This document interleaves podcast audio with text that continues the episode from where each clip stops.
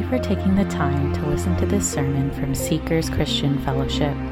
We believe that God's Word completes the believer, making them fully equipped men and women of God, ready for every good work. It is our prayer that through this message, you're challenged by the Word of God, built up in love for God and one another, conforming to the image of Jesus Christ.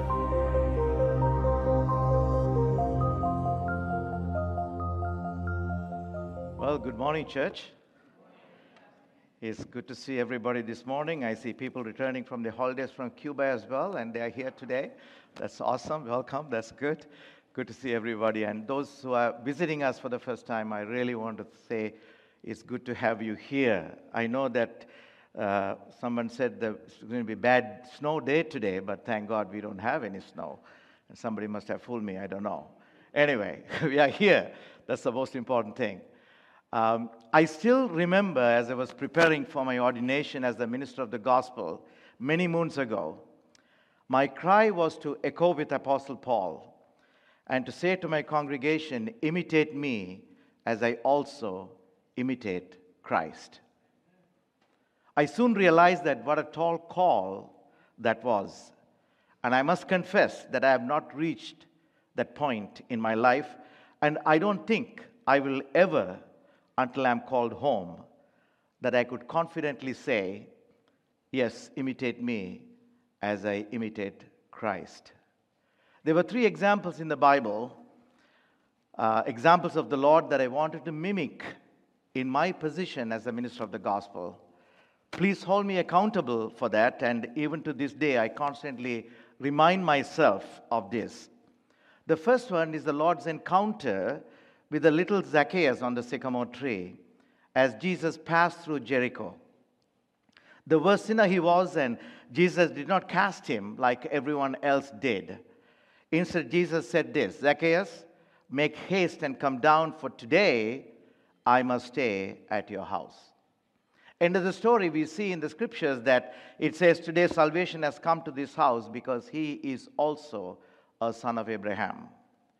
So, lesson for me is that every person that the Lord brings my way is precious. I'm not to condemn, not to condone, but to confront with his love. And the second example that I find in the scriptures is when the scribes and the Pharisees brought to Jesus a woman caught in adultery. And the Lord's response was this He who is without sin among you, let him throw a stone at her first. So Jesus forgave her, though she deserved death, and said, Go and sin no more. The lesson for me is to know that I am called to a ministry of reconciliation and restoration. No matter what their past is, to work with everyone to revive them in Christ. A new chapter can be opened in everyone's life so, not to give up on anyone. But the third subject, the third lesson that I've learned is what we are going to look at today. It is very powerful and convicting because the one who officiated me in my ordination service gave me a towel. I still cling on to this. Trust me, this is the one. This is the most treasured clothing or the item I have I have in my life. And I only ask that on the day the Lord takes me home, please put this in my coffin and, and send this along with me.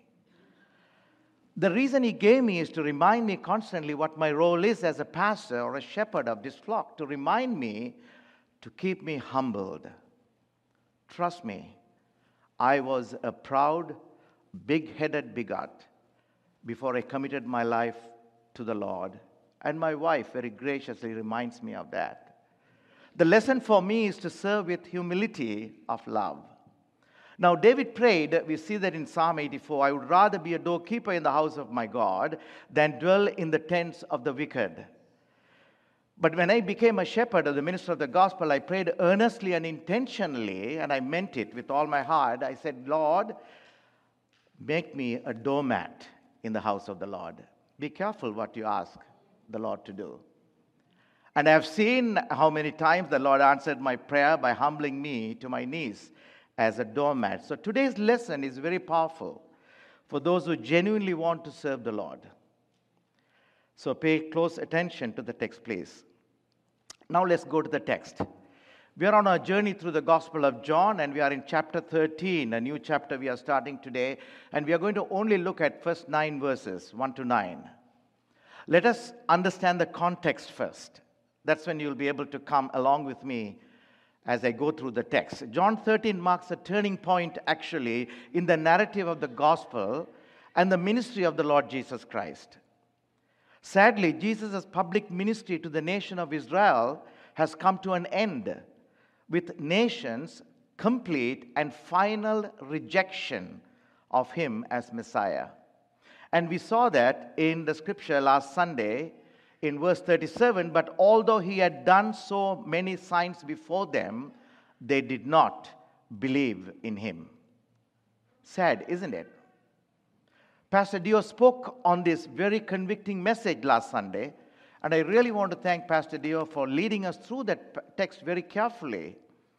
One of the reasons that they refused to believe in Christ is that they were so seeking the praise of men. And we see that, we saw that last week in verse 43 for they loved the praise of men more than the praise of God. And again, at the very end of the service, Pastor Dio called out if any one of us would fall into that category. And I was so convicted of that exhortation, he drew our attention to Israel's unbelief. You remember that? And I see some have fallen into the class of what Pastor Dio called judicial blindness. Hit me so hard. Thank you, Pastor. Judicial blindness. He further explained, and I quote, when people start to resist the light of the truth, something begins to happen. They will come to a place where they cannot believe anymore. And he further said that God would harden the hearts of people who do not take the truth seriously over time. And then he said, Listen, church, when you are unwilling to do, soon you'll be unable to do. Wow. What a powerful message that was what you are unwilling to do, soon you'll be unable to do.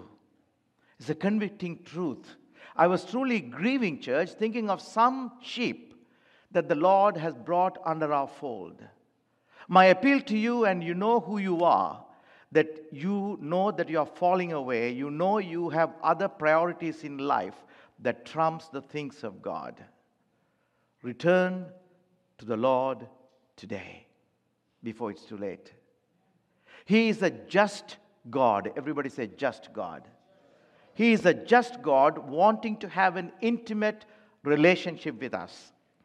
So today, if you hear his voice, please do not harden your heart. Because soon there'll be a time the judicial blindness will not enable you to come to him. Church, you may be having a form of godliness.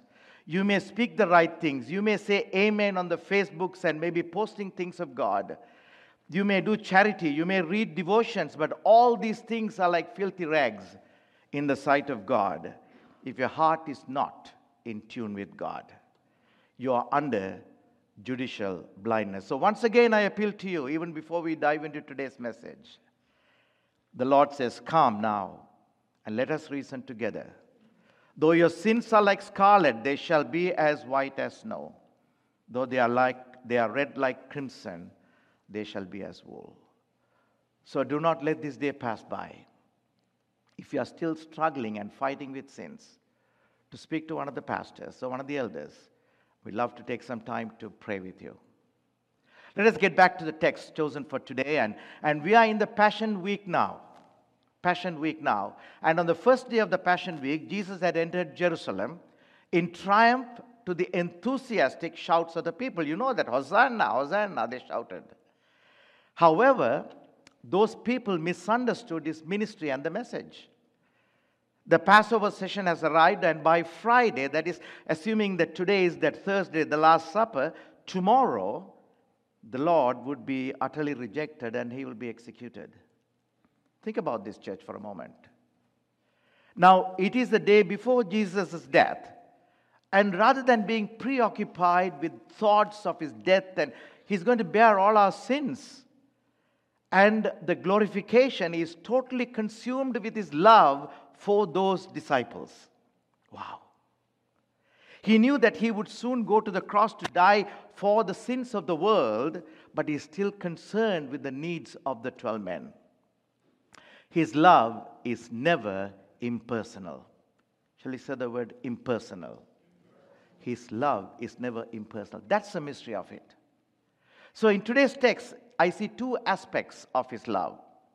Just two simple aspects of love. Let me tell you what they are before we dive in. The first one that I see is, is, is def- there's a definition of love. Definition of Jesus' love. That's what I see in verses 1 to 3. And the second part of it, we see there is a demonstration of Jesus' love. How he's demonstrating that love. First, he's defining what that love is, and then he's dem- demonstrating what that love. So first, look at the first one, the definition of his love, and he defines what love is, what it means. Now, Apostle Paul, I'm sorry, Apostle John speaks of the definition of love very clearly in this verse, verse number one. Please come along with me as I read this. Now, before the feast of the Passover, when Jesus knew that his hour had come, that he should depart from this world to the Father, having loved his own who were in the world, now read that with me, he loved them to the end. He loved them to the end. The whole chapter happens around a dinner table with Jesus and his 12 disciples. Jesus knew his hour had come and he wanted to spend his last minutes near his disciples, teaching them an important lesson, an important message. It's the last message he's giving now. So, John highlights that the Lord loved them to the end. John speaks of Jesus' love in that way that he loved them to the end. Wow. What does it really mean? Loving to an end. Jesus loved to the end. You know what a strange concept this is to many. Because most people love to an extent, not to an end. Most people love to an extent, not to an end. Personally, I've experienced it, and I hate to say it, but that is the fact. As humans, it might sadden us. When you're up high, when you're high up on a corporate ladder, people love you. And they're willing to do anything you may want or ask, and they will always want to linger around you. But when you step down, you notice the distance people take away from you. Why? Because they benefit no more from your association. People's love is always conditioned. People love until the power or the fame runs out. And even in romantic relationships, most linger until the chemistry stops flowing, isn't it? Thank God for some of us, the chemistry is still flowing or until someone more interesting comes along the way. King Solomon says it very clearly, and he says, Wealth attracts many friends, but even the closest friend of the poor person deserts them. Now we see that Jesus defines his unique love in such a way, and if we had to read verse number two to understand it, see who did Jesus love? Verse number two. And supper being ended, the devil having already put it into the heart of Judas Iscariot, Simon's son, to betray him. Let me ask you, church, would you love someone knowing that he would stab you at the back? You know very well he's going to stab you at the back. Would you love him? But we see that Jesus extended his love to Judas. So you may ask, Pastor, maybe, maybe Jesus may not have known that Judas would betray him. Maybe that's why he loved him. Had Jesus known this, he may not have. Who knows? So the question that we would ask is that did Jesus know that Judas would betray him? We studied that in John chapter 6. Let's look at the bring it up. Jesus answered them, John chapter 6, Did I not choose you? Talking about the 12. And one of you is what? A devil. He spoke of whom? Judas Iscariot, the son of Simon, for it was he who would do what? betray him, being one of the twelve. So we do see here, church, that Jesus loved Judas even though he was not one of his own. He washed Jesus, Judas's feet before he went out to betray the Lord. Jesus had known all along that Judas would betray him in fulfillment of the scriptures. But listen, Judas was not the only one amongst the disciples. Who do we see? Who Jesus loved until the end. We have Judas, the one who betrayed him for 30 coins. We have Peter, the one who denied knowing him three times. We have Thomas, the one who doubted his resurrection. We, and we have all the 12 clowns, sorry, 12 disciples, the ones who fought among themselves for the title of most important, selfish, self centered people. Despite all of that, Jesus loved them until the end. And he taught them an unforgettable lesson of this kind of love. By washing their feet, we will study that later. But here's what the, the Lord says, and again, I'm going, just going to bring it up. Verse uh, chapter 13, verse 34. We'll look at it later. A new commandment I give you. Why, is, why did he do that? That you love one another. How? As I have loved you, that you also love one another. He's defining what love is. He's showing what love is to the 12. This kind of love has nothing to do with sentimentalism. It has nothing to do with good manners filled with hypocrisy. It has nothing to do with sweet words with intention of impressing others. It's a genuine love from the heart. The love that Jesus expects from us, a love shown through service towards others, considering them greater than ourselves, even if they are not. Think about this, church. Think about this for a moment.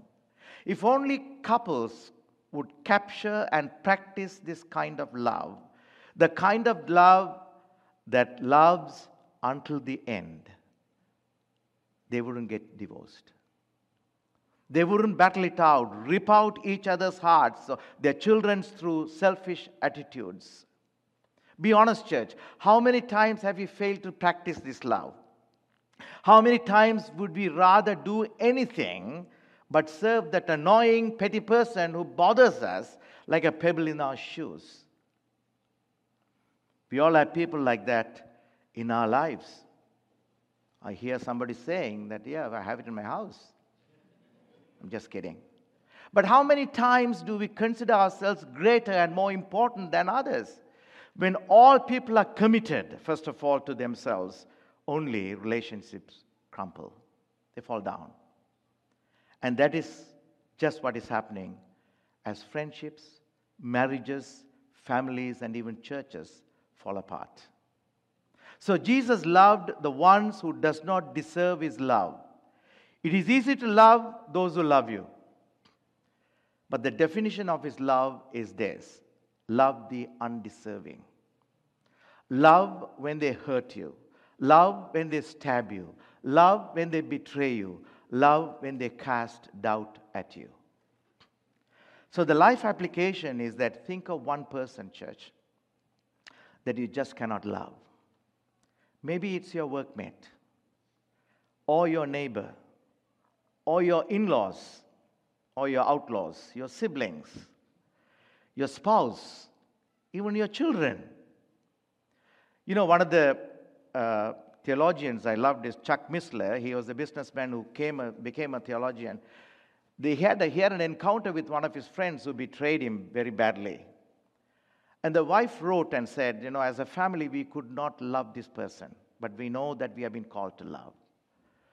So she went on her knees and she cried out and said, Lord, I know that you love this person, though I don't. And she said, May your love flow through me. May your love flow through me. And earlier, Keith was quoting in Romans 5 8, but God demonstrated his love toward us. How? That while we were still sinners, Christ died for us. So, the life application when was the last time you called a person in the shut in? someone who is lonely, someone who is not cared for by others. When was the last time you reached out to somebody? Not, only- not only the ones who are hurting you, but the ones who are lost. Jesus' action here shows that both how he loved us when we were unworthy of that love and how we can and we should love others may not be worthy of it. So here's the first lesson, as I said, the definition of love love the undeserved. It starts here, church, within the four walls of this church. I want each one of you to come out of your kumbaya group. Come out of it. At the end of the service, reach out to someone that you don't usually talk to. Reach out to somebody within the four walls of this church. Look for the one who is seated by himself or by herself. Reach out. See how you can pour your love on them. So we looked at the definition of his love. Now we look at how this is demonstrated, the demonstration of his love. Let's move on to verses 3 to 5.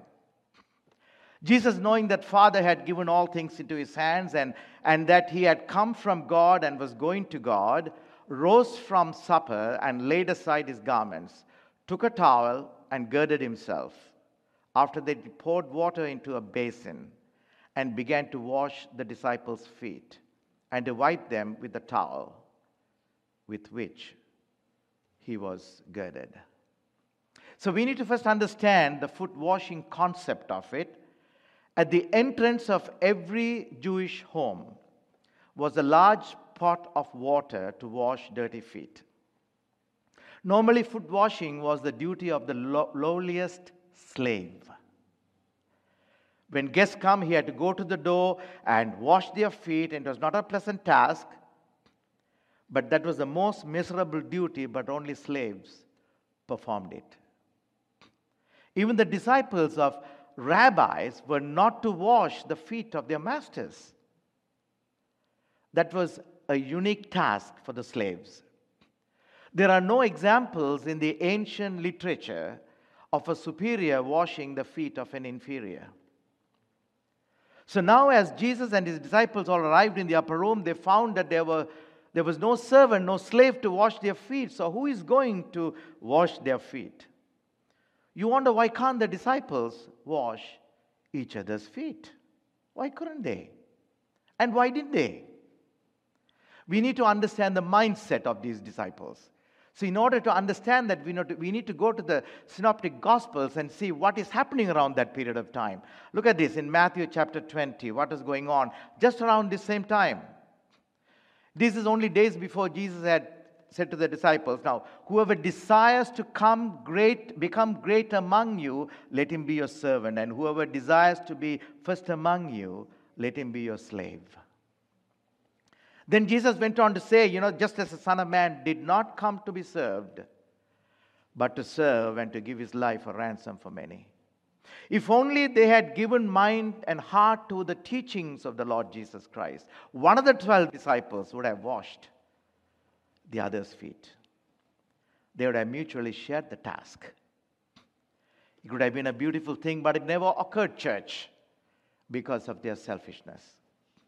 A parallel passage we see in Luke chapter 22, it gives us an idea and how selfish these disciples were and what they were thinking in that evening. Look at this, verse 20, chapter 22, uh, verse 24. Now there was also a dispute among them as to which of them should be considered the greatest.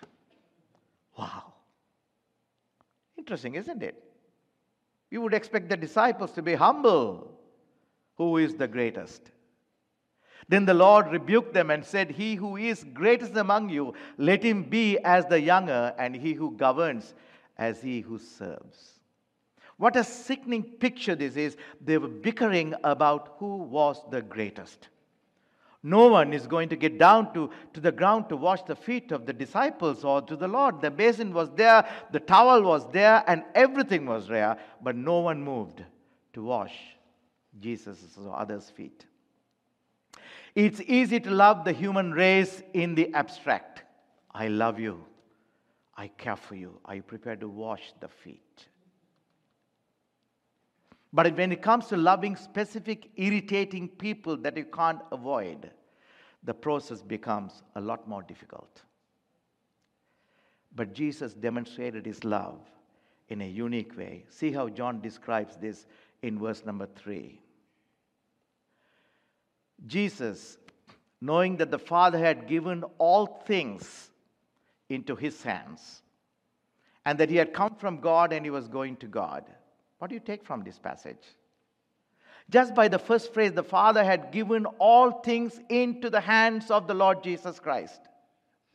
And Apostle John shows us Jesus' authority over all heaven and all earth. Listen, church, the hands that control the universe, including the angelic host and everybody, and humbly washed the dirty feet of the 12 undeserving disciples.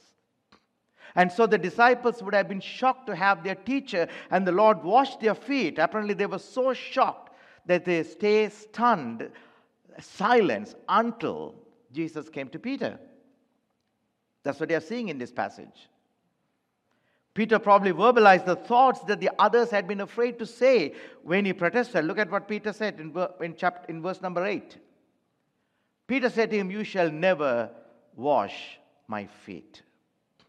But Jesus will go on to explain later on, we are going to look at it maybe next, next Sunday, is in verse 15. He says, For I have given you an example that you should do as I have done you. Here's an example. You want to imitate me? Imitate this.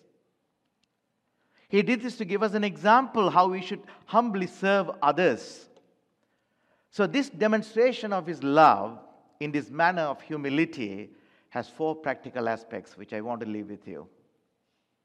Number one, humility recognizes that no task is beneath us to do for Christ's sake. Humility recognizes that no task is beneath us to do for Christ's sake. When it comes to kingdom's work, there is no task that is beneath us to do for Christ. If Jesus can stoop down to wash the feet of the disciples, what task can be beneath us to do for Christ's sake? I constantly take my eyes on this. I look at this over and over again and tell myself, there is no task that's beneath.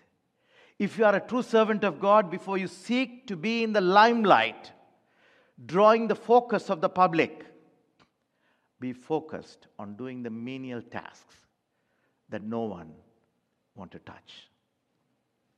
I still remember I once visited an elderly lady in her, in her apartment, and I wanted to encourage her in the Lord. She was going through some difficult times, and I, as I opened the door to enter in, the stench of unwashed dishes and food in the sink and on her bed made me sick. There was no one to help, and the PSW has already left.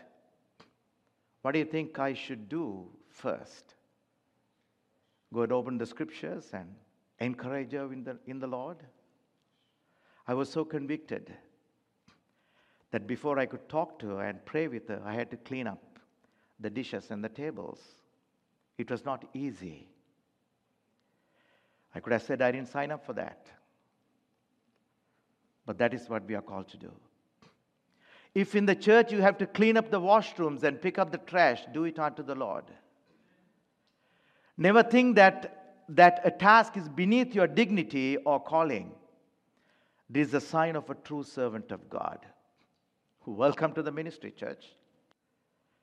So, the first lesson we learn from this demonstration of Christ's love is that no task is beneath to do for Christ's sake. The second lesson that we learn is that humility requires thinking of others more highly than of yourself. I'm all taking from this passage. Church, note this the disciples did not want to wash the feet of the other disciples because they were arguing about who is the greatest. But Jesus rebuked them and pointed out that seeking dominance and prominence over one another is the way of the world. Jesus said to them in Luke 26, 22, 26, we see this, but you are not to be like that, like the world. Instead, the greatest among you should be like what? The youngest. And the one who rules like what? The one who serves. So before I committed my life entirely to Christ, I had this problem. I told you that earlier, and I'm not ashamed to admit it. I always thought I was superior to everyone around me. I thought I was George Bush. Because I had everything coming my way and my, uh, the way I wanted, but when the Lord knocked me down, and I thank God for that, crumbled me, crushed me on my road to Damascus, my life changed. He broke me, and, and He wants to, to become a servant to mimic after Him. I'm still learning to consider others highly than me. It's difficult, it's challenging. We see a great example in the church in Philippi, and there were two ladies in the church in Philippi were having a dispute, an argument. Thank God it was not two men, two ladies were fighting. Now, Paul wrote to the church this way Let nothing be done through what? Selfish ambition or conceit. But in what? Lowliness of mind, let each esteem, each esteem others what? Better than himself. Let each of you look out not only for his own interest, but also for what? The interest of others. And he didn't stop there. What did he go? He goes on to talk about whom? Christ. He cites the example of Christ who willingly took on the form of a servant and went to the cross for our sakes. You know, so many quarrels in the church and in our homes would evaporate if we would, with humility and mind, regard the other person as more important than ourselves. I'm going to ask you to do something. Turn to the person sitting next to you and say, You are more important than me. Can you do that? Please hold them accountable for that.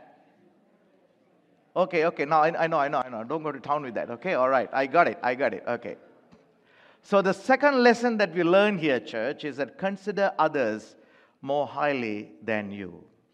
And the third lesson that we learn in the humility requires getting your focus off your rights and your needs and onto the other's needs. That's what I'm learning here. If we look at the verse number three, we looked at earlier, as the eternal Son of God, to whom Father had given all things into his hand, Jesus certainly had the right for the disciples to wash his feet. He could have commanded them, Come and wash my feet. But I'm sure that Jesus' feet were as dirty as others as well. But he wasn't focused on his needs or his rights, but rather on the others.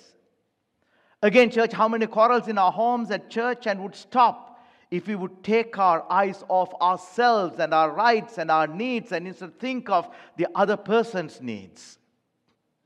In order for you to do that, you need to know the other person. You need to make time for the other person. You need to make them feel comfortable and important by listening to them.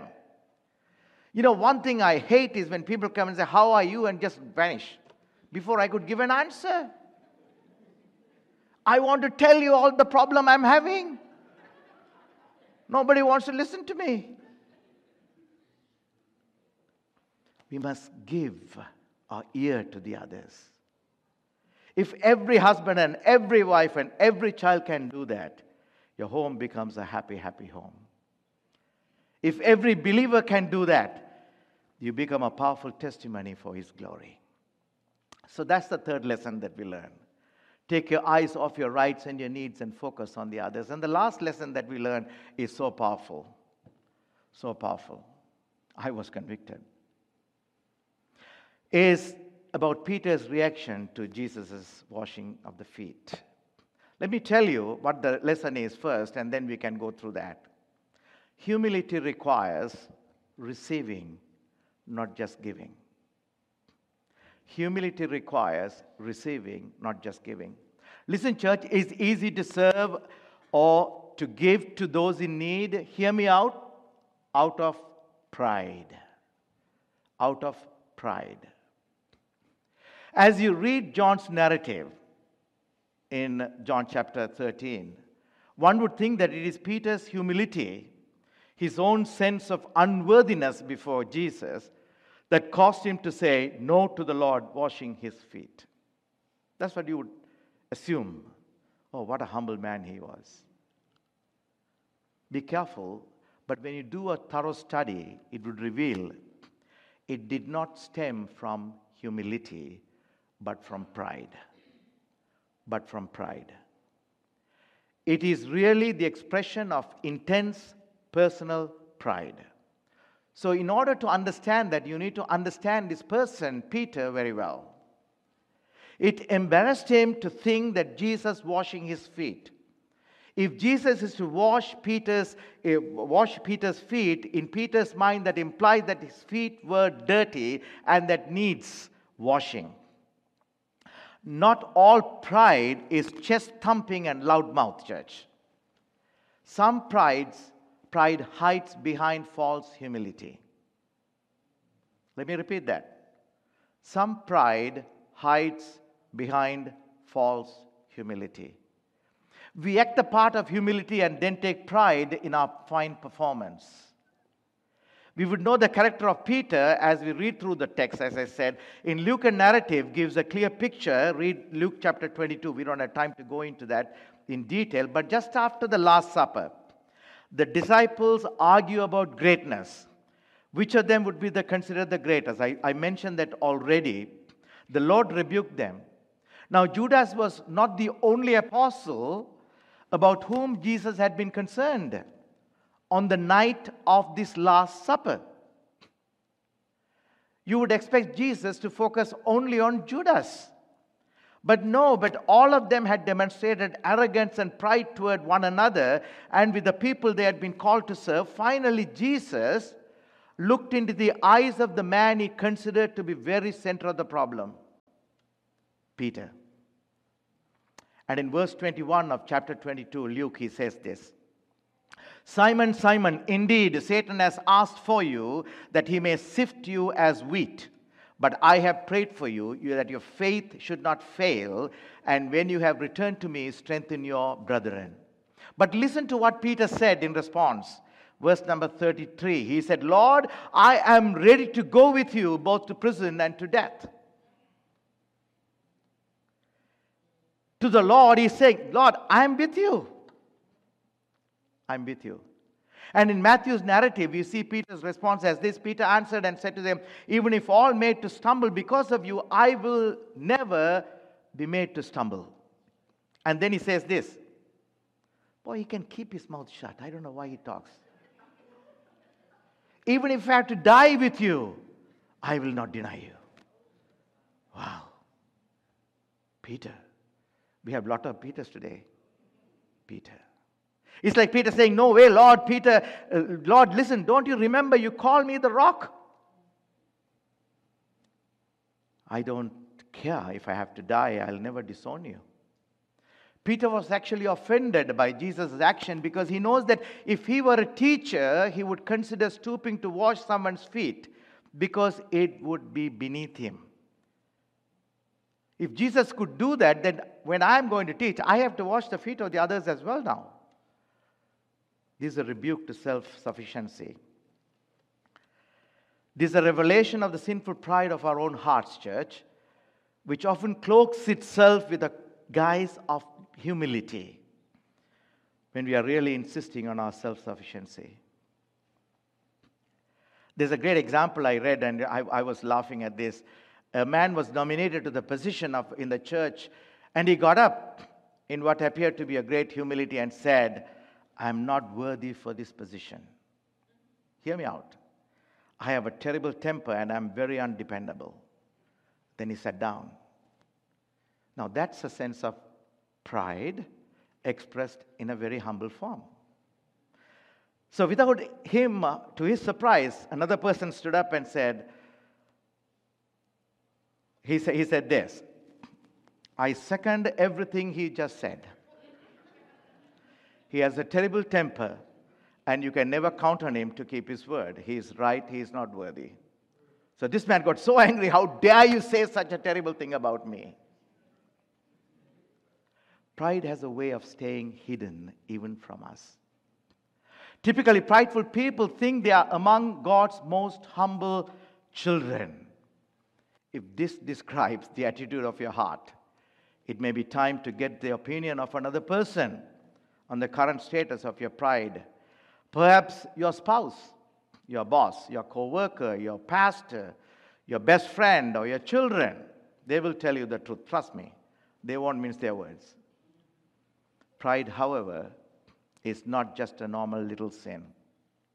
It's the very essence, it is one of the most destructive sins a person can ever commit. It is destructive because it blinds people to the counsel and help they need in their walk with God.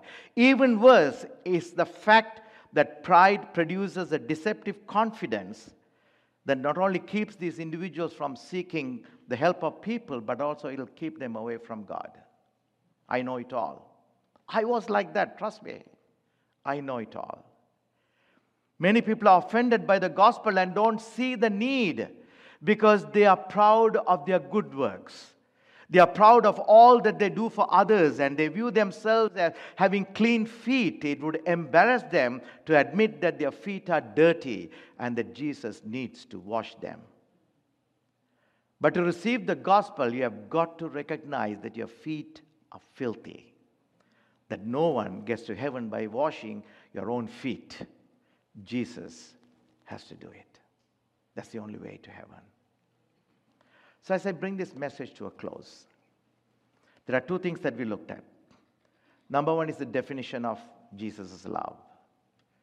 We are called to love the undeserved. I want you to think about that person, one person that you are not able to love, that you are not reaching out. Make a decision today God, you have loved me. While I was still sinner, while I was still doing all the dirty things, you love me. Help me to love this person. Second, how are you going to demonstrate that love? Always know that no task is beneath you. For Christ's sake. Remember, consider others more highly than yourself. Others must be greater than you. Place others, others' rights before you. It's not about yourself, not about I, me, and myself it's about others. And lastly, the most important thing is to abandon false pretense of humility. Shall we pray? And ask you to stand if you don't mind.